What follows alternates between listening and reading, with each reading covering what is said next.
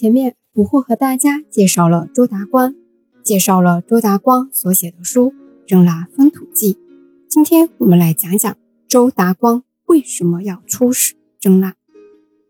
那捕获呢是一直比较喜欢和观众互动的人，在博物馆做现场讲解时啊，互动会比较多，还会向观众提问。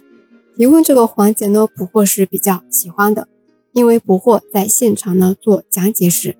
小学生们最喜欢这个环节了，都是争着举手要回答，非常可爱。除了让观众去猜周达光手上拿的是什么水果外呢，在讲解到末尾的时候啊，不惑还会向观众提问：周达光为什么出使征腊呢？目前啊，关于周达光为什么出使征腊，存在了两种不同的说法。一个呢是周达光和他的使团，就是一个普通的外交使团，出使征腊就是为了单纯的建立外交友好关系。第二种说法呢是皇帝想把这块地方打下来，所以呢先派一个间谍过去探探底。那不惑个人呢是比较偏向第二种说法的，包括这两年啊在博物馆讲解时。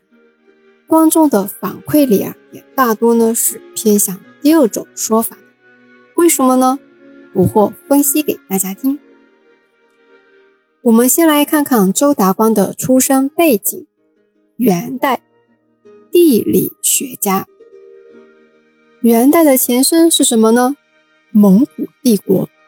我们大家都知道啊，蒙古帝国从成吉思汗开始，一直到忽必烈，都是非常的能打。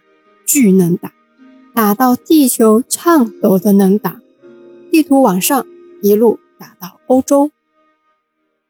如果不是可汗在中途病逝了，罗马都可能被蒙古人打下来了。好，我们再看右边，地图往右，日本被打了两次。那我们知道去打日本呢是要渡海的，而蒙古帝国啊，它是北方的一个游牧民族，擅长海战吗？肯定不上场。回望历史的无数场战役，我们知道北方的要打我们南方的都不擅长水仗。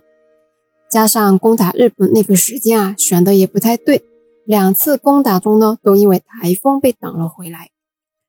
历史呢是很有意思的，一点不枯燥。如果我们将历史倒推着看，当时蒙古帝国如果能把日本灭了，那世界历史将被改写。而我们的近代史也不会这么屈辱，可惜啊，历史没有如果。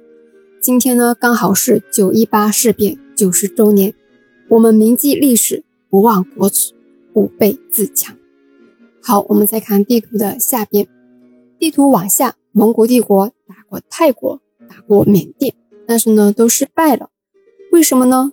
原因同上，因为蒙古帝国啊是北方的游牧民族。可以忍受寒冷，但无法忍受炎热。所以呢，我硬的不行，那我来软的呗。我先派一个地理学家去你的国家摸摸底，记录下所有东西，然后我再研究怎么打你。蒙古帝国征服世界，所攻打的地方基本是被夷为平地的，而且是非常的残忍。屠城是他们的基本操作。而且屠城的种族灭绝手段极其恶劣，令人发指。现在我们去看世界历史，几乎每个被席卷过的欧亚城市都有蒙古帝国屠城的记录。所以呢，上天派下来个丘处机来点醒成吉思汗。丘处机与成吉思汗的见面啊，可以说是宗教史上一个划时代的重大事件，意义呢极为深远。在蒙古帝国征服世界的过程中，其实我们中国人民啊，尤其呢是四川与重庆的人民，是为保护世界历史文明做出过巨大贡献的。为什么这么说呢？因为在今天的重庆合川区这块地方啊，为了围攻南宋，蒙古大汗蒙哥带着号称几十万人马的军队攻打钓鱼城。守城将军王坚誓死守卫钓鱼城，所以呢，钓鱼城始终攻不下来。这一场仗啊，打了三十六年，对世界历史产生了重大的影响。因为蒙哥啊，他在这场战役中挂了，阵亡了。为了和忽必烈抢王位，当时呢正在中东和欧洲疯狂攻城略地的另一队蒙古军啊，因为这场战役撤回来了。就是因为撤回来了，至此啊，保全了欧洲文明、伊斯兰文明和埃及文明，到现在还能留在这个世界上。但是啊，忽必烈呢，依旧建立了元朝。一直到南宋灭亡，将军王坚才放弃钓鱼城去投降的。